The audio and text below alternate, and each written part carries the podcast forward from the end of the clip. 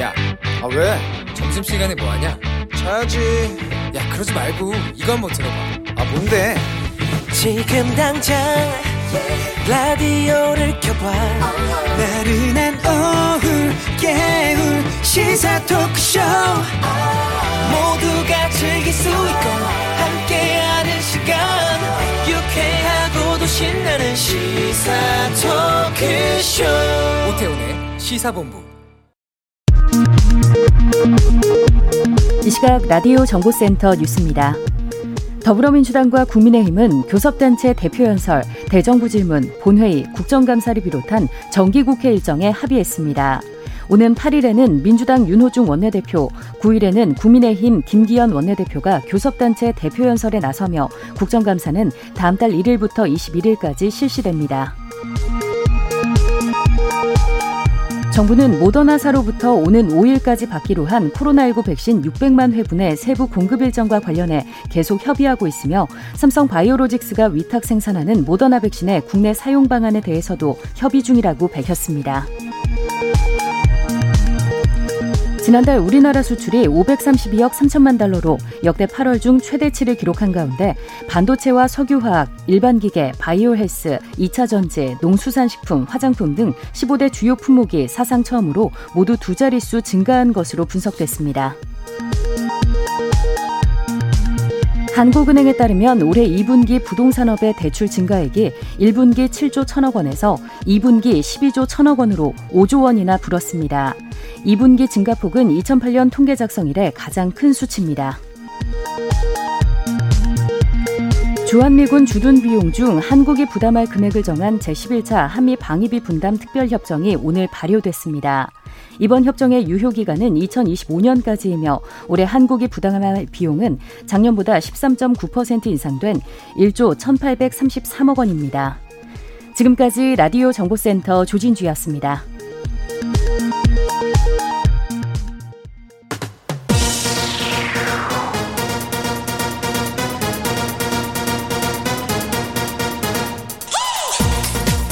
박정호의 본부 뉴스. 네, 주요 뉴스들 정리해 드립니다. 본부 뉴스 오마이뉴스의 박정호 기자와 함께합니다. 어서 오세요. 네, 안녕하십니까? 신규 확진자 다시 2천 명 넘었어요. 네, 오늘 0시 기준 신규 확진자가 2,025명 발생했습니다. 네. 어제보다 654명 늘었는데요. 국내 코로나19 사태 이후 다섯 번째 2,000명대 수치입니다. 전파력이 더 강한 인도율의 델타형 변이가 전국 곳곳으로 퍼지고 있는 데다가 대규모 이동이 예상되는 추석 연휴도 앞두고 있어서 추가 확산 우려가 커지고 있습니다. 정치권에서도 지금 확진이 나오고 있는데 민주당 임종성 의원 확진 판정 받았어요? 네, 임 의원이 오늘 확진 판정을 받았는데 현재 국회의원으로서는 민주당 이계호 안규백 의원, 국민의힘 정점식 의원에 이어서 네 번째 확진자입니다. 네. 특히 임 의원이 어제 법안 의결을 위한 이 본회의에 참석을 한 어제 것으로 본회의 있었죠. 네. 예, 예. 그래서 원내 예, 추가 전파 가능성 이게 배제할 수 없는 상황인데요. 지금 국회에서 아, 밀접 접촉자 아, 그리고 방역 상황 이런 것들 체크하고 있습니다. 오늘 국회 정기국회 개원 시간인가요? 맞습니다. 2시에 예정돼 있는데 네. 지금 여러 가지로 방역 조치를 논의 중이고요. 음. 현재까지로는 국회 본회의가 열리는 쪽으로 지금 가고 있는 것으로 알려지고 있습니다. 또 예, 대선 캠프를 보면 이재명 경기지사 캠프에 있거든요. 네. 거기서 활동하고 있어서 아, 이 지사 측 선거운동이 차질을 빚을 가능성 이것도 제기가 되고 있는데 음. 우선 이 지사 측에서는 임 의원이 최근 캠프의 대면 회의는 참석하지 않았기 때문에 아, 별다른 영향이 없을 것으로 보고 있는 상황이고 네. 이 지사 일정도 예정대로 진행을 하는 그런 상황입니다. 네. 그 정부가 루마니아로부터 화이자 백신 들여온다고 했었는데 네. 105만 회분이라고요? 그렇습니다. 한국과 루마니아 정부 간 백신 협력을 통해서 화이자 백신 105만 3천 회분 이걸 구매하고 그리고 모더나 백신 45만 회분 뭐 이렇게 모두 150만 3천 회분이 내일과 또 8일 인천국제공항에 도착을 하는데요. 네. 내일 우선 화이자 백신 52만 6,500회분이 먼저 들어오고요. 이어서 8일엔 같은 양의 화이자 백신과 모더나 백신 45만 회분이 함께 도입이 됩니다. 양국 정부가 아, 지금 백신이 이제 부족한 상황에서 세- 세계적으로 네. 지난달 10일쯤부터 백신과 의료물품 교환 등 협의를 진행해 왔고 네. 그 결과 한국이 루마니아의 화이자 백신 105만 3천 회분을 구매하고 모더나 백신 45만 회분은 루마니아가 한국에 공유하되 우리 쪽은 루마니아가 필요로 하는 의료물품을 제공하는 어. 상호 공여 방식을 취하기로 했습니다. 네. 근데 이번에 공급되는 화이자 백신은 벨기에 생산 제품인데 유효 기간이 오는 30일까지예요. 음. 그리고 모더나 백신은 스페인 위탁 생산 제품인데 유효 기간이 11월 12일부터 12월 5일까지 좀 다양한데 네. 그래서 이 백신은 어떻게 할 거냐? 음. 아, 이 지금 정부의 입장은 뭐냐면 현재 진행 중인 18세에서 49세 이 사이 1,024만 명 접종에 사용할 거기 때문에 유효 기간 안에 백신을 접종하는 데는 어려움이 없다 이렇게 설명하고 있습니다. 그렇군요. 국민의힘 윤희숙 의원 방 뺐어요? 네, 지금 그렇게 전해지고 있습니다. 아, 윤 의원이 국민권익위 조사에서 부친의 부동산 관련 불법 의혹이 제기된 다음에 의원직 사퇴하겠다라고 했었잖아요. 네. 근데 이건 이제 국회 본회의에 상정이 되지 않았기 때문에 아직 언제 사퇴안이 처리될지 모릅니다. 네. 아, 그런데 윤 의원은 이미 개인적으로 필요한 짐들을 가져갔고요. 음. 아직 의원실에 남아 있는 뭐 윤 의원의 책이나 서류, 집기 같은 것들은 추후 정리해서 택배로 보내질 예정이라고 합니다. 아, 보좌진들도 각자 짐을 정리하고 있는 것으로 지금 알려지고 있는데요.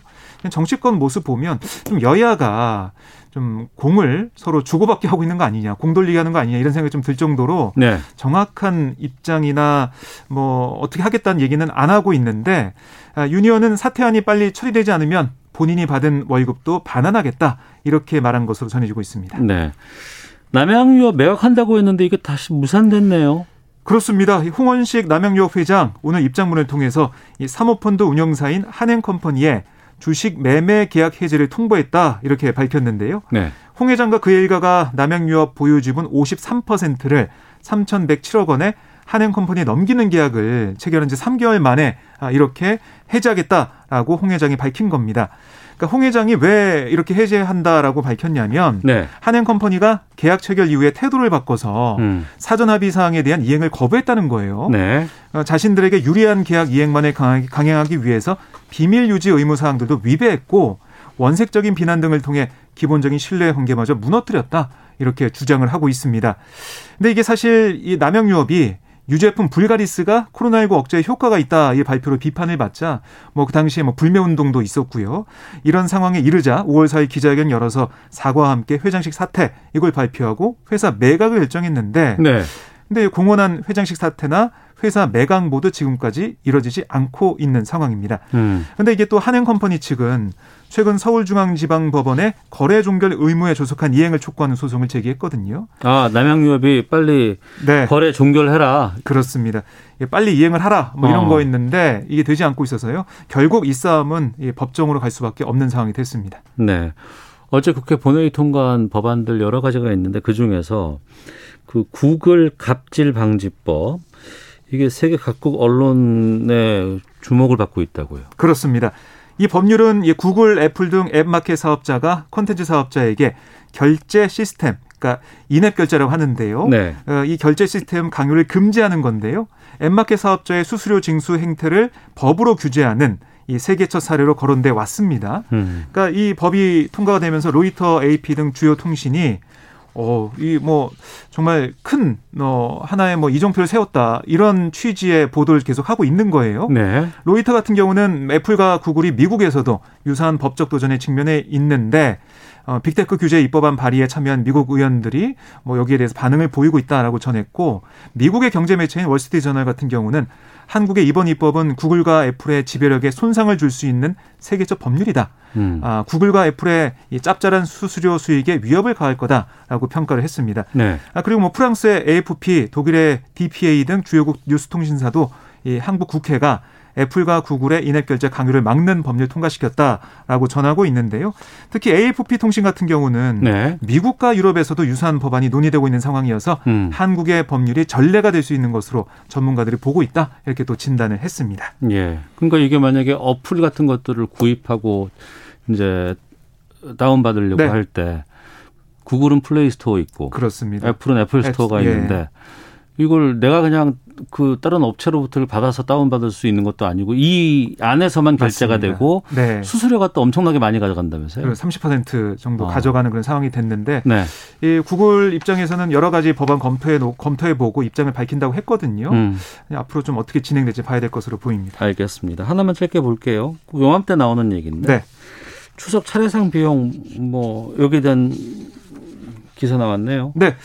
가격 조사 기관인 한국 물가 정보가 어제 기준으로 전통시장과 대형마트의 차례상 품목을 조사한 결과 네. 올해 4인 가족 차례상 비용이 전통시장 기준으로 27만 4,500원, 지난해보다 1.5% 그러니까 4천 원 늘 거다라고 진단을 했고요. 네. 대형마트를 이용할 경우에는 38만 3,820원이 필요해서 아, 지난해보다 2.4% 9,090원이 더 든다라고 밝혔습니다.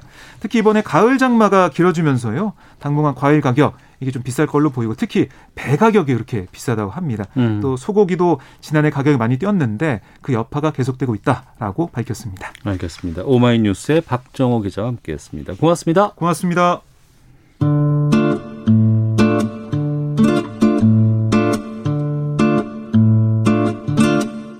오태훈의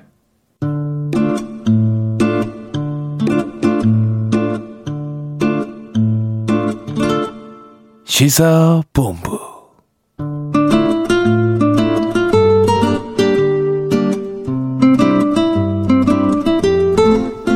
1시 11분 지나고 있습니다. 시사본부는 청취자 여러분들의 참여 기다리고 있습니다. 샵 9730으로 의견 보내주시면 되고요. 짧은 문자 50원, 긴 문자 100원, 어플리케이션 콩은 무료입니다. 팟캐스트와 콩, KBS 홈페이지를 통해서 다시 들으실 수 있고 또 콩 앱 이용하시면 보이는 라디오로 만나실 수 있습니다. 유튜브를 통해서도 생중계되고 있습니다. 유튜브에서 일라디오 아니면 시사본부 검색해 보시면 영상으로도 방송 확인하실 수 있습니다. 전문성과 현장성에 살아있는 고품격 범죄 수사 토크를 지향하는 시간이죠. 아는 경찰. 배상훈 전 서울경찰청 범죄심리 분석관 나오셨습니다. 안녕하십니까? 안녕하세요. 김은배 전 서울경찰청 국제범죄수사팀장 자리하셨습니다. 안녕하십니까? 안녕하십니까? 어, 이거 정말 안 하고 싶어요. 정말. 이 사건은 정말 다루고 싶지 않은데, 아, 이거 뭐라고 얘기를 하기도 힘든데, 해야지 어떡하겠습니까. 어, 생후 20개월 된 여자 아이를 학대하고 성폭행한 뒤에 살해를 냈습니다. 계부 양씨. 이번에 보니까 다른 가족에게도 음란한 메시지를 보낸 것으로 확인됐다고 기사가 지금 나오고 있는데 배상훈 교수님 그냥 어떤 사건인지 개요 좀 짚어주시죠. 예, 뭐 간략하게만 예. 예. 사건 발생은 지난 6월 15일 날 발생을 했고요. 예. 어, 6월 10, 한 이틀 전, 6월 13일 날 아마 이 아이를 어, 폭행을 해서 사망케 한 것 같습니다. 네. 그리고 7월 9일까지 아이스박스에 넣어서 화장실에 이제 유기한 것을 음. 이 아이의 외할머니가 발견해서 신고한 사건인데 네. 당시에도 어, 아동학대 치사 어, 뭐 상당히 그 계부에 의해서 벌어진 잔인한 사건으로 알려져 있었습니다. 네. 처음에 이게 아이스박스 영화 살해 유기 사건 이렇게 알려졌었잖아요. 그렇죠. 처음에는 이제 아이스박스에 유기해서 영화가 발견됐기 때문에 네. 학대해서 죽었다는 의심은 갔지만 음. 이렇게 잔혹하게 범행한지는 몰랐었는데 아마 사망할 당시 그 당시 아이가 울었던 모양이에요. 네. 그러니까는 그 양모 씨가 이불을 말아가지고 덮은 다음에 주먹으로 수십 차례 때리고 발로도 발부타는 거 수십 차례를. 이 사람도 아닙니다. 그런데 그 사망한 뒤에 이제 아이스박스 담아놓은 거 맞고요. 그 침모랑 담아놨는데 아이를 학대 사망하기 전에 이거 말하기 참 뭐한데 그 20개월 먹은 여아를 성폭행을 했다고 그래가지고 문제가 더 커졌던 거죠. 사람도 아닌 거죠. 이게 진짜는 처음에는 의심을 했어요, 정부가요. 그런데 실제적으로 법무부에서는 이거 확인을 시켰거든요. 네. 그러다 보니까 아 정말로 이런 성폭행이 있었구나 싶으니까 정부가 경악을 한 거죠. 이 사건에 대해서. 물론 이제 뭐 잔인하고 뭐 여러 가지 무슨 뭐 우리가 이해할 수 없는 일들이 현실적으로 벌어지는 경우도 종종 있기도 하고 특히 이제 범죄 현장에서는 그런 것들을 많이 접할 수도 있을 것 같기도 합니다만 배성훈 교수님 이거는 이 정신 이상 수준을 넘어가는 거 아니에요? 이건 어떻게 봐야 되는 겁니까 이걸? 뭐 이제 범죄 분류로 가면은 이제 아동 성 소아성 기호증 혹은 아동 성어 소아성 범죄자 의 범죄에 들어갈 수 있다고 보여지고요. 예. 그 다음에 이제 어, 그 동기가 무엇이냐? 그러니까 기질적이냐? 음. 어, 원래부터 그랬느냐? 아니면은 다른 어떤 이유 때문에 그렇게 됐느냐? 두 가지로 나눠질 수가 있는데 이것은 이제 검사를 일단 해봐야 되는 거고요. 이것은 뭐 정신 이상이나 그 뭐 이거 이건 판단하기 이전에 네. 어, 이 범죄의 가학성을 중심으로 보면 상당히 수준이 높은 대단히 위험한 범죄자인 거고 어, 문제는 왜 이 이전에 이런 범죄자가 체크가 안 됐는가 그리고 이 아이 이 지금 얘기되고 있는 친모라고 하는 사람이 이것을 방조 혹은 같이 했게 된 이유가 뭔가 물론 이제 지금 어, 외할머니로부터 나오는 얘기는 약간 지적 장애가 있다는 얘기도 있어 갖고 그러면 좀 사, 사, 사건 형태가 좀 달라진다. 완전히 이 친모도 역시 피해자 일종의 세뇌된 형태로서 감금되고 세뇌된 형태로서 성범죄의 피해자가 아니겠느냐. 네. 이것을 명확히 구분을 좀 해서 음. 접근을 해야 될 것 같습니다. 범행을 저지르고 난 뒤에 또 장모와 나눈 메시지가 또 언론에 공개가 되기도 했어요. 그 가해자 아니 지금 이제 피해자인데 이 피해자가 문자 어머니가 이제 먼저 물어봤던 거예요. 해서 이제 애를 찾아보는 거 하고 어떠냐 그랬더니 잘 돼서 찾아봅니다 하면서 문자를 보냈는데 참 이거 말이 됩니까 모르지만 어머님과 한번 하고 싶다 그랬어요. 그러니까 어머님이 무슨 소리야 다시 한번 물어봤어요. 그랬더니 성관계 얘기를 한 거예요. 그러니까 내가 보기에는 이 지금 교수님 말씀했지만은 이 사람이 성, 성독착증 환자는 확실한 것 같습니다. 이제 변태 성역인데 아니 소화기호증 있다 하더라도 보통 뭐 13세나 15세 이렇게 16세 따지는데 20개월 아이한테 성폭행을 하고 더군다나 친척 관계인 장모한테 이런 문자를 보낸다고 한다면 이 사람은 뭐 사이코 성향도 있지만은 성적으로 매우 타락한 사람. 그러니까 오죽하면은 일부 여성 단체에서 이 피의자를 뭐라고 했냐면 악귀다. 성적 악귀이기 때문에 사형을 시키자고 주장할 정도로 아주 악랄한 성향의 소유자다. 음. 문제가 많은 사람이죠, 상당히. 이제 성적 포식자. 그러니까 이제 성적 포식자 중에서도 아주 최상위급에 올라갈 수 있다는 가능성이죠. 이것은 우리가 보통 일반적인 사이코패스 성향이 있고 그 중에 두, 두세 단계 높은 형태를 성적 사이코패스도 단계가 있어요. 아, 그럼요. 성적 그러니까 보통 사이코패스 중에서도 네. 어, 잠재적인 형태, 범죄를 저지르지 않고 잠재적인 형태가 존재하고요. 중간 형태는 가끔 범죄를 저지르는 경우가 있고 예. 상습적으로 성범 범죄를 저지르는 경우가 있고 최상위는 상습적인 성적 가학적 성범죄를 저지르는 지금 이런 존재들이 최상위 포식자라고 하죠. 음. 전과가 있나요? 전과 관계를 제가 확인을 못, 20대 중, 예. 20대라서 특별한 전과는 좀 확인을 못했습니다. 근데 지금 못했는데. 예, 제가 예. 그러면 그 수시로 사이버 사기를 네. 하고 어. 그리고 이 지금 친모라고 하는 예. 아이 엄마의 계좌로 이 인터넷 판매 사기 같은 것도 어. 하고 카드를 이용해 사기 그러니까 상습적인 사기 범죄자인 거는 확인되고 있습니다. 어. 그래서 그것을 통해서 어 처벌도 받았고 네. 처벌을 되는 과정에서 그런 형태의 범죄를 한 거죠. 어. 그러니까 기존부터 계속 이런 범죄를 해오는 것 같습니다. 예. 6월에 이 사건 발생하고 그때 이제 다뤘을 때는 지금은 이제 계부로 판명이 났었지만 당시에는 친딸이라고 했다. 친딸이라고 아, 본인도 알고 있었고 그 예. 내용은 뭐냐면 음. 아까 교수 말씀한 대로 이 사람이 사기 범죄를 져가지고 교도소에 수감됐을 때 5개월쯤 됐을 때 그 정모 씨가 아이를 출산했다는 거예요. 아. 그러니까 자기 딸이라고 생각을 했었는데 네. DNA 확인해 보니까 자기 친딸이 아닙니다. 그러니까 범행할 때는 친딸로 알았었죠. 친딸을 성폭행 했는데 중요한 건 이 사람이 아까 그 교수님 그 성 독착증이라도 단계가 있다고 하지만 보통 일반인들이 화나면 다 죽고 싶다 해도 죽지 못하고 너 죽일래 해도 못 죽입니다. 그리고 성적 상상을 생각은 하는 사람들은 있어요. 근데 실행은 못 하거든요, 사실상. 네, 네. 근데 이 피의자는 사실은 실행뿐만 아니라 잔혹하게 사람을 살릴 정도의 성향이 소지하기 때문에 교수님 말한 대로 좀 높은 단계의 사이코면서 변태 성역자라고 볼 수가 있는 거죠.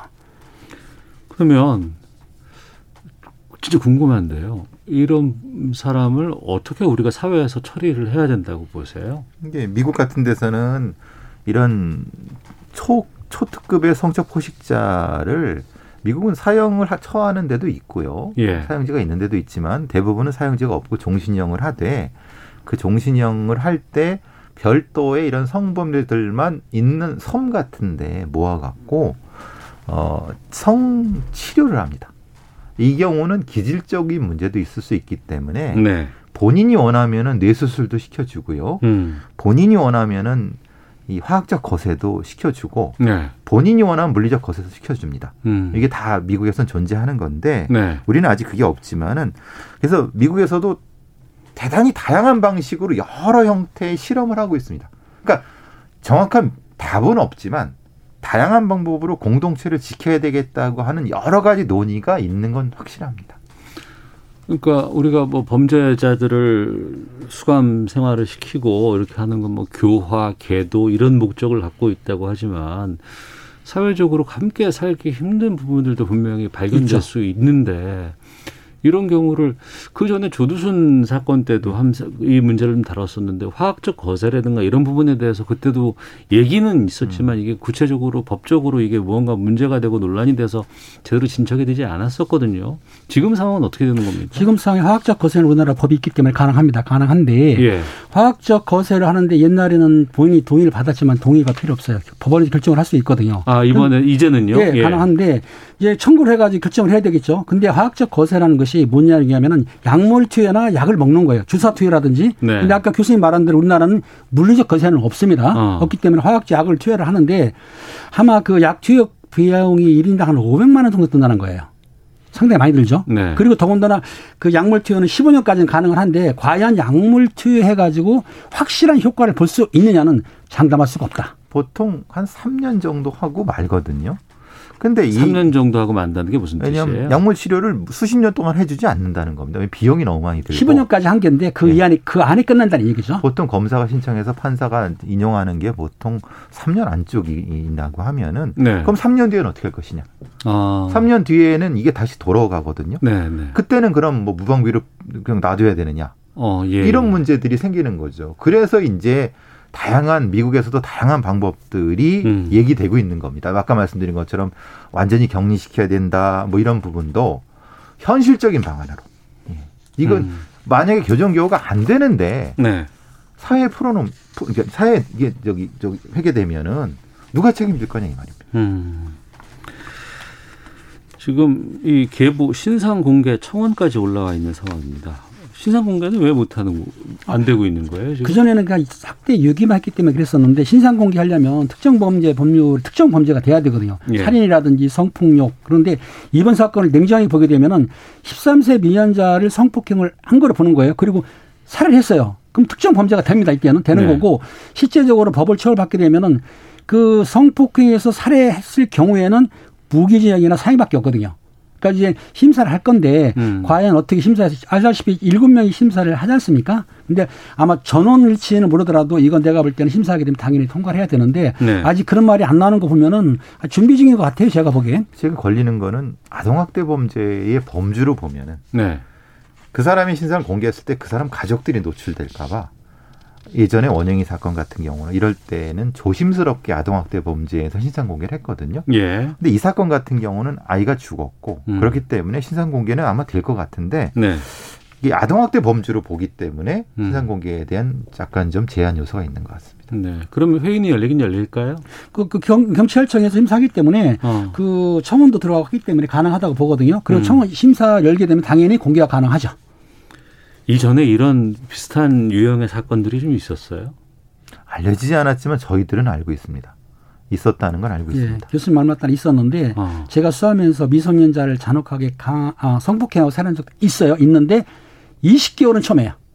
무슨 말인지 아시죠? 그 나이가 있었는데 20개월은 처음이에요. 제가 사건한 것 중에는 20개월은 없었다. 저도 한 가능하죠. 세살 정도는 봤는데 네. 이 정도는 너무 심한 것 같습니다. 어. 이건 정말 저는 어우 안 되겠어요. 많은 분들이 충격을 받으십니다. 네, 네. 그냥 단순히 그냥 이거 일회성으로 그냥 한번 다뤄보고 넘어가는 상황이 아니고 끝까지 나중에 절대 이- 재발하지 않아야 되고 사회적으로 어떤 대처 같은 것들이 반드시 좀 수반이 되고 나야지 어 그냥 일회성으로 그냥 끝나는 건 아닌 것 같습니다.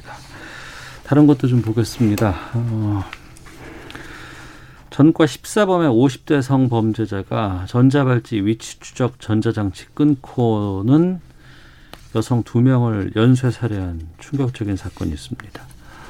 많은 분들께서 이것도 놀라셨는데요. 기은배 팀장께서 사건 경위 좀 말씀해 주세요. 그렇습니다. 56세 강모 씨라는 지금 피의자인데요. 이 피의자가 그 2021년 56, 5월 6일에 천안교수를 출소를 했습니다. 네. 출소할 때 이제 전자발찌라고 아시죠? 네. 전자 추적 장치라고 차고 있었는데 이 사람이 8월 26일 날 순서대로 보면은 밤 9시나 5시 사이에 자기 저주지에서 한 여성을 살해를 합니다. 네. 그리고 27일 날 오후 5시경에 전자 발찌를 끊었어요. 알다시피 전자 발찌를 훼손하게 되면 경보가 가기 때문에 추적이 가능한 거예요. 그, 그리고 추적한 다음 이 사람이 도주를 했는데 29일 날 새벽 3시경에 송파구 쪽에서 또 한 여성을 살해를 합니다. 그리고 네. 29일 날 오전 8시나 9시경에 송파서에 가서 자수를 한 거예요. 음. 뭐라고 했냐면 자기가 사람을 살해했다. 자수했어요. 자수를 했어요. 네. 그러니까 이제 경찰에서 난리 났겠죠. 수사를 해보니까 그 주거지에서도 사망한 여시, 어, 여, 어, 여인 사체가 발견됐고 두 사람을 했고 이렇기 때문에 이 사건이 좀 세간의 화제가 되고 아 잔혹하다. 그리고 전자발찌가 뭐 있- 있을 필요가 뭐 있냐. 범죄를 예방을 못 했는데 라고 이제 여론이 비등하게 된 거죠. 전자발찌는 쉽게 끊어집니까? 이제 지금 얘기되는 건 끊어 끊어지는 것 같습니다. 절단의 공업사에서 예리한 도구로는 끊어지는 것 같습니다. 음. 네. 그게 완전히 불능은 아닌 것 같습니다. 네. 물론 박범계 장관은 뭐 시연까지 해서 안 끊긴다고 하지만 네. 현실적인 건 끊기는 것 같습니다. 아, 전자발 전자발찌가 전자추적장치를 발목에 차는 거예요. 그러니까 우리나라에서는 뭐 시첨단이다라 해가지고 경고하고 뭐 좀 가볍다고 했는데 실제적으로 전자발찌는 발찌지 그게 우레탄하고 쇠하고 섞은 건데 절단기라든지 아니면 뭐 중요한 걸 카터기를 아, 가능하거든요. 그럼요. 도구를 이용하면은 뭐잘 그렇죠. 아니 쇠로 쇠로 만들어도 끊을 수는 있어요. 근데 그러니까요. 이건 쇠보다는 못하기 때문에 어. 절단을 하기가 그렇게 어렵진 않다. 이게 음. 문제가 되는 거예요. 그런데 출소하고 나서 그리 길지 않은 시간에 어, 두 명이나 살해를 하고 예. 그리고 나서 또 자수를 해요. 이거는 뭐 어떤 심리인 거예요? 그 중간에는 바로 자수한 것이 아니라 네. 주변 아는 지인들한테 여러 가지 뭐 경제적으로 도피 자금이라든가 그리고 지금 나온 거는 이제 피해자의 카드로 뭐 특정 휴대폰을 사서 되팔기해서 도피 자금을 마련하려고 했던 건 맞는 것 같은데 아, 어, 완전하게 계획적인 형태의 도피는 못한 거죠. 네. 그러니까 어 사실 뭐 우리나라에서 도망갈 데가 어디 있습니까? 음. 그러니까 결국은 자수를 한 것 같은데 그 자수 자체는 저는 사실 도피하지 자수한, 자수한 거라고 봅니다. 음, 알겠습니다. 구체적인 내용은 저희가 어, 좀 잠시 쉬었다가 좀 다시 말씀을 나누겠는데요. 기상청 연결하고 교통정보 확인하고 돌아오도록 하겠습니다. 날씨와 미세먼지 정보 강혜종 씨가 전해주십니다.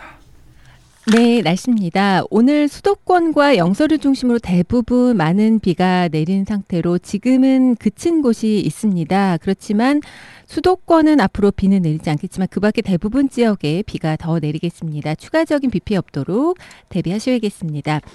동쪽으로 비구름대가 빠져나가면서 호우특보는 모두 해제가 됐고요. 오늘 오후까지 강원 영동과 영남권, 전남권까지 돌풍과 천둥 번개 동반해서 강한 비가 더 쏟아질 걸로 보이니까 주의하셔야겠습니다. 경북 지역은 30에서 80mm, 영동과 영남, 전남 최고 60mm 정도 오겠고요. 영서와 제주 5에서 40mm 정도의 비가 내리겠습니다. 이미 100mm 이상의 비가 내린 곳이 많습니다. 추가적인 비 피해 대비하셔야겠고 또 해안 지방으로는 오늘 강풍까지 주의하셔야겠습니다. 한편으로 제주에는 폭염주의보가 내려져 있습니다. 동해상은 풍랑주의보가 발효돼 있고요. 특히 예, 지금 동해상에 항해하는 선박들 주의하셔야겠습니다.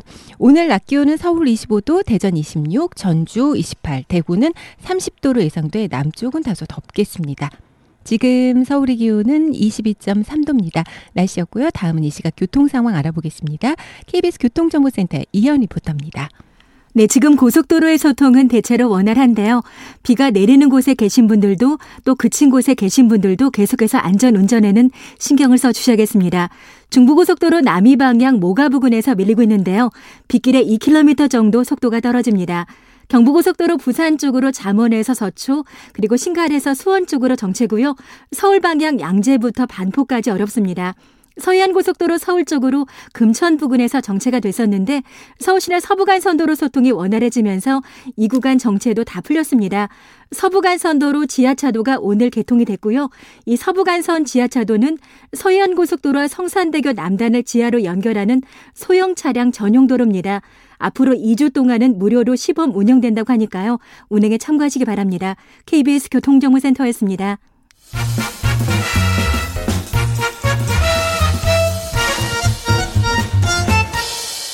오태훈의 시사본부 6612님, 우리 사회가 왜 이렇습니까? 너무 슬픕니다. 박종욱님, 법이 관대하니 온갖 범죄 기사가 포털 뉴스를 도배하는데 해답이 없는 건지요. 법 강화해야 합니다. 0087님, 조익수님, 0609님, 가해자의 인권은 정말 잘 보호되나요? 우리는 왜 미국처럼 강한 처벌이 안 되는 겁니까? 라는 문자를 계속해서 보내주고 계시는데요. 자, 앞서 전자 14범, 음, 전자발찌 끊고 여성 두 명 연쇄 살해한 내용, 이제 말씀 나누다가 지금 기상청 교통정보 확인하고 왔는데요. 다시 좀 돌아와 보겠습니다. 저는 궁금한 게 전과 14범이 출소를 했어요. 전자발찌까지 차고 전자발찌를 채운 거는 법원에서 취한 조치고 그렇죠. 이 사람은 더욱 또 관리가 필요하다라는 걸 반증하는 내용이잖아요. 근데 왜 이 사람이 주변에서 성범죄자 알림이 사이트라든가 이런 게 등록, 등록도 안 돼 있고 전혀 이게 보호가 안 됐습니까? 그 당시에는 음. 이, 이 피의자가 어, 이 성분이 알림이 사이트라든가 성 등록했을 당시에는 이게 법에 맹점이 있는 상태인 겁니다.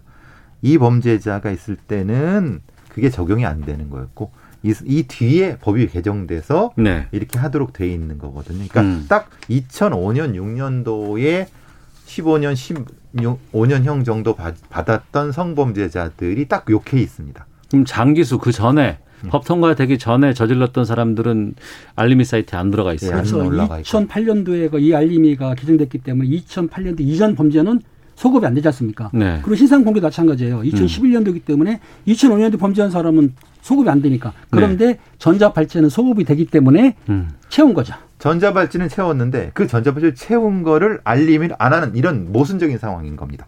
두 가지를 같이 일치시켜야 되는데 네. 이, 이 법을 만든 사람들이 사실 뭐 바본지 뭔지 저는 사실 이렇게 욕을 하고 싶은데 전자발찌 채웠으면 그 사실을 경찰이나 보면 다 알려야 되는 거 아닙니까? 그러려고 채우는 거잖아요. 근데 여기는 빼놓은 거예요.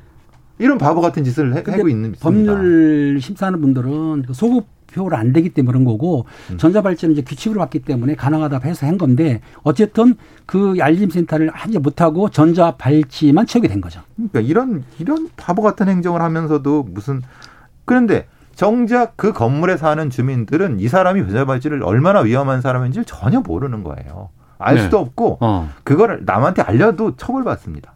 예. 이런 이런 이런 법의 맹점을 이게 어떻게 해야 되냐 이 말입니다. 이게 지금.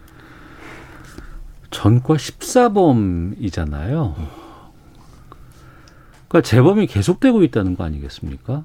근데 왜 계속 사회에서 이렇게 활보하고 또 일을 저지르고 그럼 전과 15범 되고 또 나오고 이렇게 되나요? 그 전과 15번, 14번의 얘기는 이제 이, 이 피고인이죠. 피고인이 17세부터 범행을 했습니다. 그러니까 차곡차곡 쌓아놨겠죠. 뭐. 그런데 예, 예. 중요한 거는 내가 범죄를 저질렀을 때 형량을 받고 나오게 되면 끝난 거예요. 옛날에 보호감호를 아시죠? 7년 이내에 또다시 수감할 수가 있었는데 보호감호가 없어졌어요. 음. 인권 침해 때문에. 그러니까는 내가 범죄를 한 거에 대해서 그만큼 양만 채고 나오게 되면 그걸 더 어떻게 제재할 방법이 없어요. 그래서 만든 게 지금 전자발찌 아닙니까? 왜? 그 사람이 유치 추적해서 동선을 파악해서 예방을 하자는 차원에서 만들어 놓은데 근데 알림이는 등록 안 해주고. 그러니까. 그거는 이제 안 알렸죠. 왜냐하면 그 인권 침해 때문에 알릴 수가 없죠. 법이 안 되니까. 단지 아무튼 범 어, 전자발찌를 차게 되면 유치는 추적은 가능하기 때문에 그걸 아마 그나마 그래도 동선 파악이 되는 거죠. 근데 문제는 그렇다고 하면 적어도 그런 정보는 해당 경찰청에는 정보가 있어야 되는 거예요. 네. 근데 지금 그게 없는 거예요. 그러니까 음. 법무부 보호관찰소에는 이 사람이 얼마나 위험한지에 대한 건 자기들은 가지고 있어요. 보호관찰관들은. 네. 그런데 정작 이런 문제가 생기면은 자기들이 잡는 게 아니라 경찰한테 잡아달라고 해야 되는 거거든요. 그렇죠. 해당 관청에다 넘겨줘야죠. 근데 문제는 네. 잡아달라고 하는데 이 사람이 얼마나 위험한지를 얘기하고 잡아달라는 게 아니라 그냥 잡아달라고 하는 거예요. 아, 누구 있으니까 잡아줘. 네. 근데- 신경 써줘. 근데 거기 출동하는 경찰은 얘가 진짜 살인범인지 아니면 음. 강간범인지 뭐 모르는 상태에서 지금 같은 경우 들어옵니다. 이걸 지금 즉시 따고 들어가야 돼 아니면 뭘 해야 되는 걸 모르는 상태에서 가버리니까 어떻게 즉각적인 조치가 안 되는 겁니다. 그러니까 법무부와 행안부 사이에 이 정보 이런 최소한의 정보 교류가 안 되는 상태에서 이런 문제가 발생하는 거예요. 우리가 이 정부 이 영어로 이 정보 시스템 이건 상당히 잘 되어 있는 그렇죠. 나라고 이것 때문에 우리가 방역도 철저하게 하고 있는 상황인데 이게 안 된다는 게 전 이해가 안 저도 되는데. 이해가 안 됩니다. 저도 이해가 안 되는 거예요. 근데 어떻든 간에 이번 사건은 실제적으로 이 범인이 네. 사람을 살해한 건 아무도 몰랐어요. 어. 전자 발찌를 끄는 거 가지고만 추적을 한 겁니다. 네. 그러니까 전자 발찌를 끊게 되면 7년 이하 징역이나 2천만 원이나 벌금해요. 음. 긴급 체포도 가능합니다. 그런데 체포영장을 신청했더라고요. 그러니까 이지범이 흉악한 범죄고 저질렀다고 한다면은 긴급 뭐 추적도 하고 할 건데 단순히 전자 발찌만 끄는 거야라고 그렇게 인식을 했던 거죠. 수사기관이나 그 보호기관에서. 그게 지금 문제가 또 뭐냐면 영장을 청구를 했는데 안 나왔어요. 지금 청구를 해야 돼서 내가 지금 이 앞에서 긴급 체포가 안 되니까 영장을 청구해야 되겠습니다라고 했는데 저쪽에 있는 판사님은 오늘 안 돼. 내일 정식으로 봐야 돼. 9시에 출근해서 해. 그, 그 이후에 벌어지는 일을 누가 책임질 거예요? 아무도 책임 안 지죠. 그 판사도 책임 안 지죠. 그러니까 즉 미국에서 왜 왜 휴대폰 영장이 나오고 왜이이 그러니까 전자 영장이 나오는지에 대한 걸 한국의 판사나 검사들은 전혀 인식을 못 하는 거예요.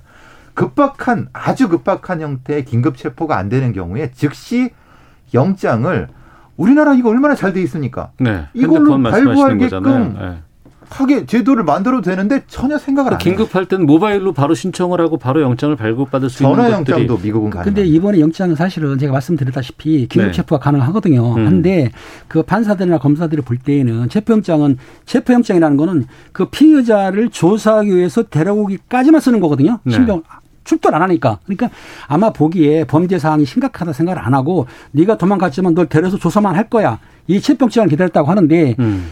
좀 아쉬운 거는 그 피의자 주거지에 갔을 때 네. 예, 경찰이나 뭐 보호관리소 출동을 했겠죠. 근데 두드렸는데 문을 안 열어줬다는 거 아닙니까? 안 열어줬는데 그 당시에 불이 났다든지 범행했다고 그러면 문 따고 들어갔겠죠. 하지만 알다시피 지금 많은 사람들이 얘기하는데 남의 집 들어가려면은 압수수색 영장이 있어야 되는데 네. 그 영장 자체를 신청도 안 했고 받지는 못했어요. 그러면 담당 그 파출소에서 경찰관들이 출동을 했는데 두드렸는데 아무도 없어요. 남의 집을 따고 들어간다? 그럼 내가 책임을 져야 되거든. 근데 다섯 번이나 갔다. 제가 아쉬운 거는 저 같은 경우에 사실상 한두번 정도 세 번 갔는데 이 사람이 조주 중에 있잖아 지금. 저- 그러면은 열세장이 불러서 딸 수는 있어요. 그게 적극적으로 대치 안 했다고 요거 넘어오는 건데 조금 아쉬운 면이 있죠. 음, 그러니까 이게 생각해 보시면 다 잘못된 겁니다. 그러니까 적극적으로 안 한 것도 잘못인 거고 네. 이 영장을 그- 그 체포 영장이나 이거를 이걸 구분하지 않고 바로 지금 위험성이 높다는 걸 경찰이 인지해 갖고 아 이건 너무 위험한 범죄자니까 바로 들어가야 된다는 거를 인지도 못했고 그걸 가지고 영장 청구도 안 했고 판사는 그 그게 너무 뭐 별거 아니라 생각해서 그건 뭐 내일 다음 날 이런 거예요. 그럼 어디서부터 손을 대야 됩니까? 이런 것에 대한 좀 구체적인 매뉴얼 같은 것들이 좀 나와 있어야 되지 않- 않을까 싶기도 하고 게다가 어, 무언가 논란의 소지가 있거나 인권이라든가 아니면 강압이라든가 이런 것 때문에 우려 때문에 현장에서 적극적으로 경찰들이 못할 수도 있다는 얘기는 많이 들었어요. 그렇죠. 그럼에도 불구하고 이 매뉴얼들이 있어야 거기에서 이대로만 가겠다라고 하는 것들을 알려주는 게 필요하지 않겠습니까? 근데 안 하죠. 왜냐하면 서로 벽들이 있지 않습니까? 법무부는 법무부, 행, 행안부 행안부, 법원은 법원. 같이 그 흔히 말하는 치안 수요자, 그러니까 시민을 중심으로 생각하지 않고 네. 공급자들, 자기들 중심으로 생각하는 겁니다. 음. 지금 이게 딱그그 모양입니다. 그래서 이 사람을 추적할 때도 알다시피 이제 렌트카를 이용했습니다. 네. 렌트카는 GPS가 있는데 그밤 11시 그쯤 추적할 수도 있었는데 다음날 추적을 했어요. 왜? 이 범인이 중요 범죄는 안 했거든, 그 당시에는. 만약에 중요 범죄라고 하면 밤에 추적을 했죠. 그렇게 되면은 검거가 가능합니다. 그럼 두 번째 피해는 안 생길 수도 있었는데 다음날 느긋하게 그 렌트카 회사에 가가지고 9시부터 시작했다는 거예요. 네. 그런 상황을 봐서는 실제적으로 그 당시 사안을 중하다는 거를 인지를 못했어요. 수사기관이나 법원이나 똑같이. 그러다 음. 보니까 사건이 벌어지고 난 뒤에야 뭐 했냐. 이렇게 된 거죠. 근데 지금 문제는 법무부가 지금 그 이빨린 소리를 하는데 인력의 문제, 웃기는 소리 말라고 하세요. 절대 인력의 문제 아닙니다. 자기들의 기득권의 문제이고 장벽의 문제를 안 넘으려고 하는 여기 기득권이 뭐가 필요하죠? 왜냐하면 교정, 예산 이런 것들을 지금 이걸 정보를 나눠준다는 것은 이 예산을 나눠준 건 똑같습니다. 즉 음. 자기의 정보를 경찰로 넘겨줘야 되거나 네. 이걸 공유한다는 것은 그런 문제거든요. 교정 업무는 법무부 소관이니까. 그렇죠. 거기 예산이 엄청나거든요. 예. 근데 지금 관련된 부분이 그러니까 이런 것들을 제대로 장관이나 이런 사람들이 인식하지 못하고 하- 늘 하는 소리가 인력이 부족하다, 예산이 부족하다는데 그건 사실 웃기는 소리입니다. 제가 지금 이렇게 소리해서 말씀 죄송한데 네. 절대 그런 그런 걸 아니라고 저는 생각합니다. 아, 지금 범, 박범계 법무부 장관이 이 사건 관련해서 여러 가지 언급한 게 있는데 좀 말씀을 좀 드릴게요. 언론의 지적, 전문가 지적을 포함해서 어제 오후부터 전면적인 재검토를 하고 있다. 특히 보호감호 체계 같은 경우에서는 지금 이 보호감 감호 체계가 좀 문제가 좀 커 보인다는 지적들이 좀 많이 나오니까 보호관찰 발전의 역사가 있다. 이 부분은 심도 있게 생각을 해봐야 한다면서 신중한 반응을 보였다. 이런 좀 언론 기사들 좀 나오곤 있는데, 어, 이거는 소 잃고 외양간 고쳐야죠. 근데 외양간을 안 고치지 않습니까 여태까지? 근데 외양간을 안 고치는 게 아니고 저 네. 일부에서는 전자 발찌에 대해서 무용론이 나오고 있지만 예. 제가 보는 경우에서는 일단 범죄의 형량을 채우고 나온 사람들을 그 사람들 심리적 압박에 단다든지 범죄 예방할 수 있는 그나마 할 수 있는 건 전자 발찌밖에 없다. 그거라도 없으면은 이 범인이 도주할 때 자기가 심리적 압박을 느끼니까 끄는 거예요. 전자 발찌를. 그렇잖아요. 네. 압박을 한 겁니다. 근데 그거를 좀 튼튼하게 그리고 거기에 좀 특별한 장치를 넣었으면 싶은데 그건 좀 부족한 것 같아요. 아직까지는. 음. 저는 전자 발찌가 왜 무용론이냐면 이렇게 우리나라 같이 밀집돼서 사는 사람들 공간에서는 네. 수직으로는 확인 못 합니다. 무슨- 아파트 아파트 10층 아. 아파트 1층은 예, 확인 예. 못합니다. 예. 지금 이, 이 문제가 전자발찌를 찬 범인이 자기 집으로 끌어들여서 살인하는 지금 이, 이 경우거든요. 지금 살인했는지도 모르지 않습니까? 그럼 전자발찌가 무슨 소용이 있습니까? 예를 음. 들면 기계적으로 활성하려면 그거에 대한 업그레이드를 더 확실히 하든가 네. 아니면 안 할 거면은 이런 사람들한테 수직으로 된 집단 거주지에 못 살게 하든가 아예 아. 이런 방식의 대안을 제시해라는 얘기예요. 네, 네. 맨날 헛소리 뭐냐 이- 이- 이- 죄송합니다 헛소리하는 이거 이제- 대안 없는 대안 얘기하지 마시고 음. 그러는 거죠 저는. 여기까지 하겠습니다. 예, 참. 아는 경찰 김은배, 배상훈 두 분과 함께 말씀 나눴고요. 더 챙겨봐야 될 게 많아 보입니다. 예. 두 분 오늘 말씀 고맙습니다. 감사합니다. 감사합니다.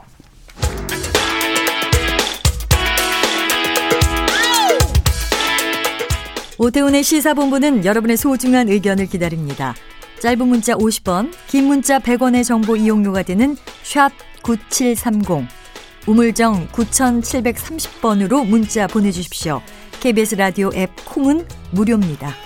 KBS 라디오 오태훈의 시사본부. 지금 여러분은 대한민국 라디오 유일의 점심 시사 프로그램을 듣고 계십니다. 재력가 행세를 하면서 100억 원대 사기친 혐의 받고 있는 가짜 수산업자 김모 씨. 저희가 한번 다뤘었습니다. 정관계 인맥이 상당하다더라. 뭐 정관뿐만 아니고 언론까지 뻗어 있다더라라는 얘기를 지난번에 좀 했었는데요. 정치인, 언론인, 법조인에 이어서 뭐 유명 연예인으로까지 이름이 좀 거론되기도 하고 정치인의 범주도 좀 다양해지고 있는 것 같아서 뭐 오징어 게이트 이렇게까지 얘기가 나온다고 하죠. 김성환의 뉴스 소다에서 이 가짜 수산업자 사기 사건 음, 상황 좀 파장 들여다보도록 하겠습니다. 시사평론가 김성환 씨와 함께합니다. 어서 오세요. 네, 안녕하세요. 저희가 이거 한번 다뤘었잖아요. 네, 한번 다뤘었죠. 그 이후에 경찰 수사 같은 것들 계속 더 진행된 것 같고 언론에서도 뭐 탐사 프로그램에서도 이걸 좀 다뤘더라고요. 네. 네. 어, 탐사 프로그램은 아무래도 좀 깊이 있게 취재를 해야 되니까요. 네. 근데 일반적인 언론에서는 관심이 좀 시들해진 건 사실인 것 같아요. 음. 한국일보가 제일 열심히 보도하고 있는 것 같고요. 네.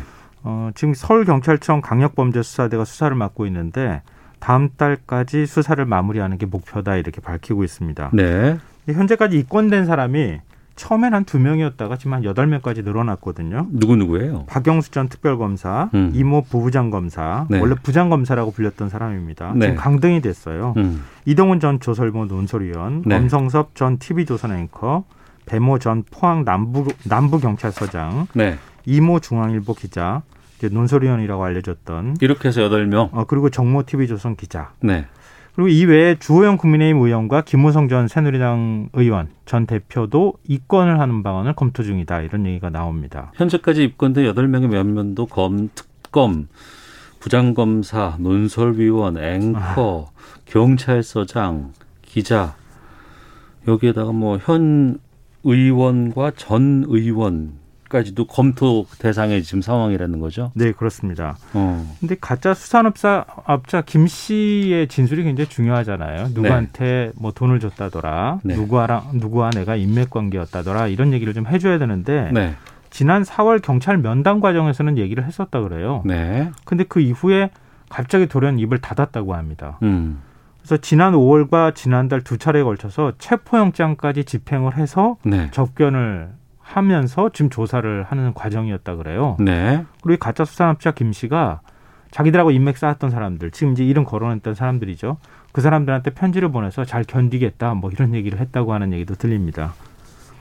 견디겠다고요? 네네. 난 버틸 테니 네. 걱정하지 이, 마시고. 예, 이걸 이 상황을 잘 뭐 버티겠다, 뭐 이런 식으로. 어. 네. 참 희한한 일도 벌어지고 있습니다. 근데 앞서 말씀드렸던 이 연관된 사람들의 면면의 직업들 뭐 군 보면은 상당하잖아요. 네.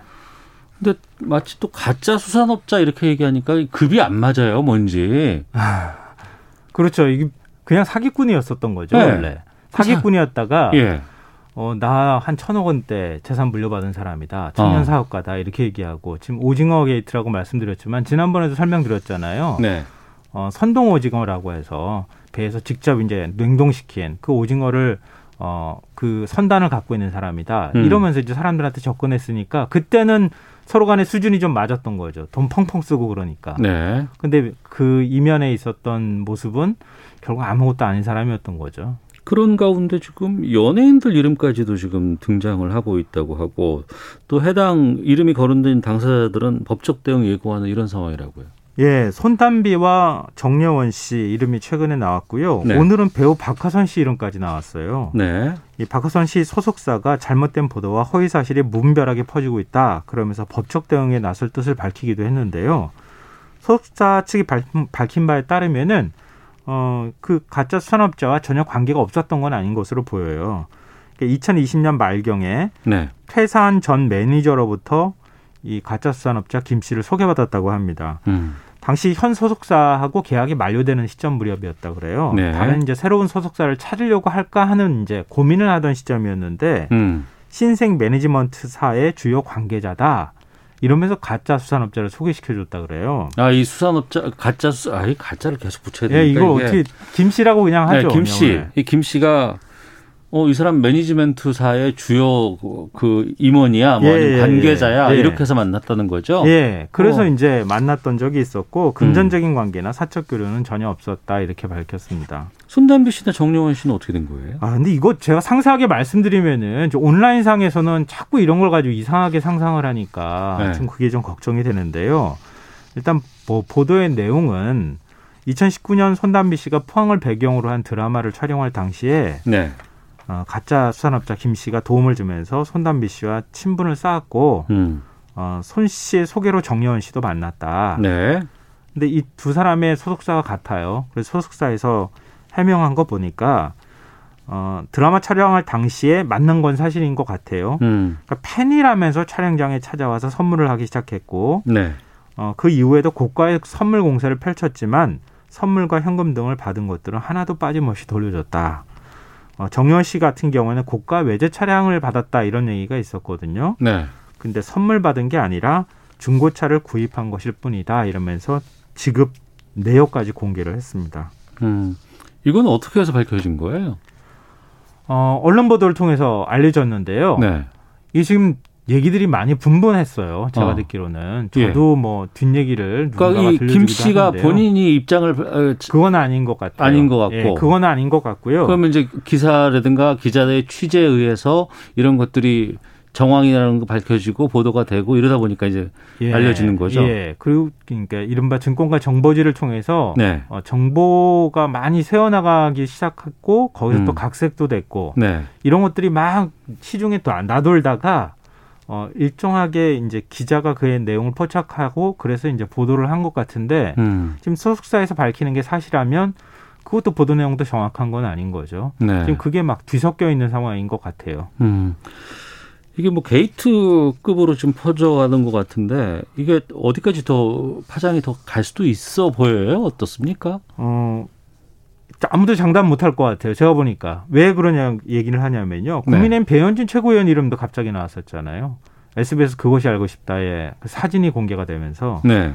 배 최고위원이 밝힌 거 보면 2019년 홍준표 의원의 유튜브 촬영 사무실에 갔더니 김 씨가 있더라. 그래 김 씨가 사진 찍자고 해서 사진 찍은 거다. 네.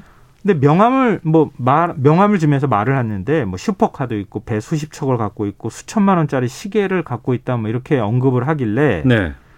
어, 명함상 주소를 구글 맵으로 찾아봤더니 도대체 사무실이 있을 만한 곳이 아니길래 음.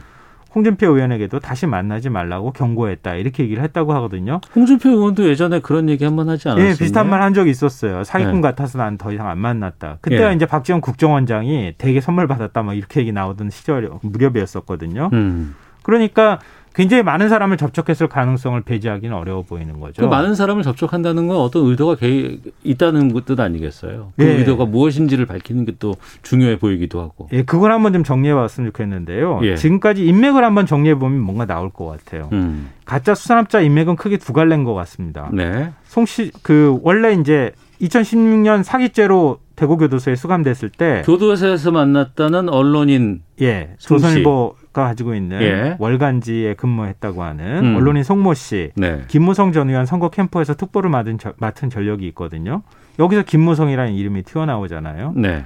그러니까 그것으로부터 시작되는 하나의 인맥이 만들어지고요. 그 감옥 인맥이 있는 거죠, 이게. 그러니까. 그렇죠. 예. 거기서부터 시작된 거고요. 예. 그 이후에 포항을 중심으로 해서 또 하나의 인맥이 만들어진 것 같아요. 음. 그리고 굳이 하나를 더 나눈다고 하면 네. 그 골프 모임이라고 하는 거 있죠. 조선일보 이동훈 전 논설위원이 그 골프채를 어, 받았을 앵커하고 때, 같이. 예, 골프채를 받았을 때 골프 모임이 있었다고 네, 하잖아요. 네, 네. 비 오던 날. 음. 그 골프 모임에 뭔가 굉장히 수상한 점이 있습니다. 크게 세 가지로 분류할 수 있을 것 같아요. 네. 그러니까 언론인 송 씨를 통해서 김무선 정- 전 대표로 갔고 음. 그리고 송 씨가 또 박영수 특검을 연결해줬고요. 네. 박 특검이 이모 부장검사, 지금 부부장검사가 된 사람, 이 사람을 소개를 해줬고요. 어. 김무성 전 대표 형을 친형을 소개해줬잖아요. 네. 친형이 김 씨에게 86억 원 투자한 최대 피해자입니다. 어, 김 전 대표는 또 조선일보 이동훈 논설위원을 이 논설위원은 전 논설위원은 엄성섭 앵커, 중앙일보 이모 논설위원, TV조선 기사 기자 음.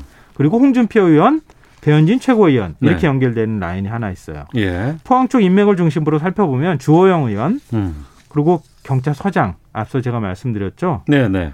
어 그리고 지금 나오는 연예인들이 굳이 연결된다고 하면 포항 쪽 어디로부턴가 연결되는 라인에 해당이 될 것 같아요. 매니지먼트 사칭해가지고 했던 거 말씀하시는 그렇죠. 거죠? 예, 네, 지금 네. 연예인들이 또 드라마 촬영하는 거 과정에서 어. 포항시가 도움을 주는 어, 이런 얘기가 나오거든요. 예. 그러니까 포항 쪽으로 어떻게든 연결이 될 가능성이 있습니다. 음. 그리고 이동훈 전 논설위원이 연결됐다고 하는 골프 모임. 네. 이 굉장히 수상하다고 제가 말씀드렸는데 부장검사 이 부장검사 음. 어, 서울 남부지검에 있었어요. 네. 남부지검이 금융 어, 증권 조사에 특화되어 있는 검찰이잖아요. 어, 저 지검이거든요. 거기에서 근무를 했어요. 음. 근데 어, 사립대 전 이- 건국대 전 이사장이 있고요. 네. 건국대 교수도 이 자리에 참석이 아, 참석을 했었습니다.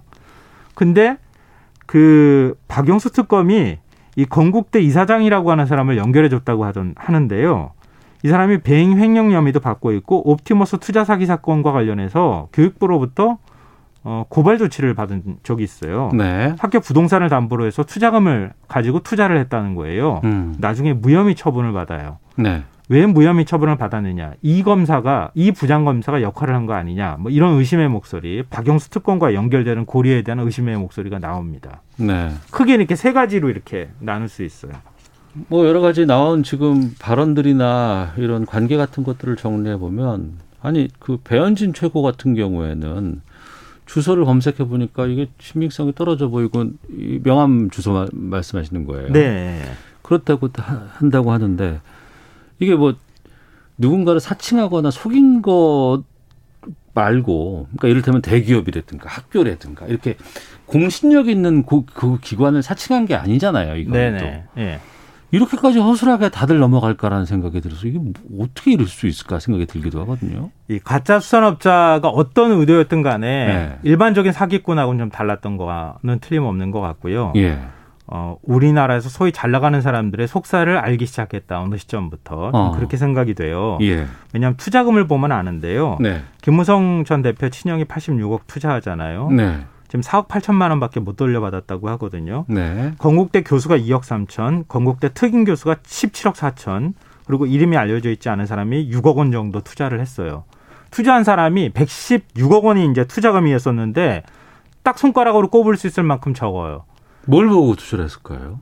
그러니까 인맥으로 연결되는 과정에서 어. 김무성 의원을 타고 들어갔던 누구든 믿음 만한 사람을 타면서 그렇죠. 그, 그 사람을, 사람을, 보고 투자했겠죠. 그렇죠. 그 네. 사람을 보고 투자하는 현상이 나타났다는 거예요. 어. 그러니까 이 사람이 아 이렇게 하면 투자금을 많이 받을 수 있다. 이거 다음에 더 투자하고 싶, 받고 싶으면은 더 금액을 늘렸을 텐데 안 늘리고 이 사람들을 통해서 자기 과시를 하는데 좀 집중한 측면이 있다는 거예요. 그러니까 인맥에 있어서 신뢰라든가 이런 부분들보다 중요한 것은 그 사람의 이름 아니면 그 사람과 함께하는 것들 네. 이런 것들이 돈이 될 수 있다라는 걸 깨우친 거 아니겠어요? 그렇죠. 스스로 배워나갔을 가능성도 있고요. 어. 근데 이 돈 지금 은행을 통해서 계속 인출해 나갔다는데 어디로 갔는지 몰라요. 잘. 그래요? 예, 이 돈의 꼬리를 꼬리표를 따라서 쫓아가면은 뭔가 더 나올 가능성도 있어 보입니다. 알겠습니다. 김성환 평론가였습니다. 고맙습니다. 네, 고맙습니다. 시세본 마치겠습니다. 안녕히 계십시오.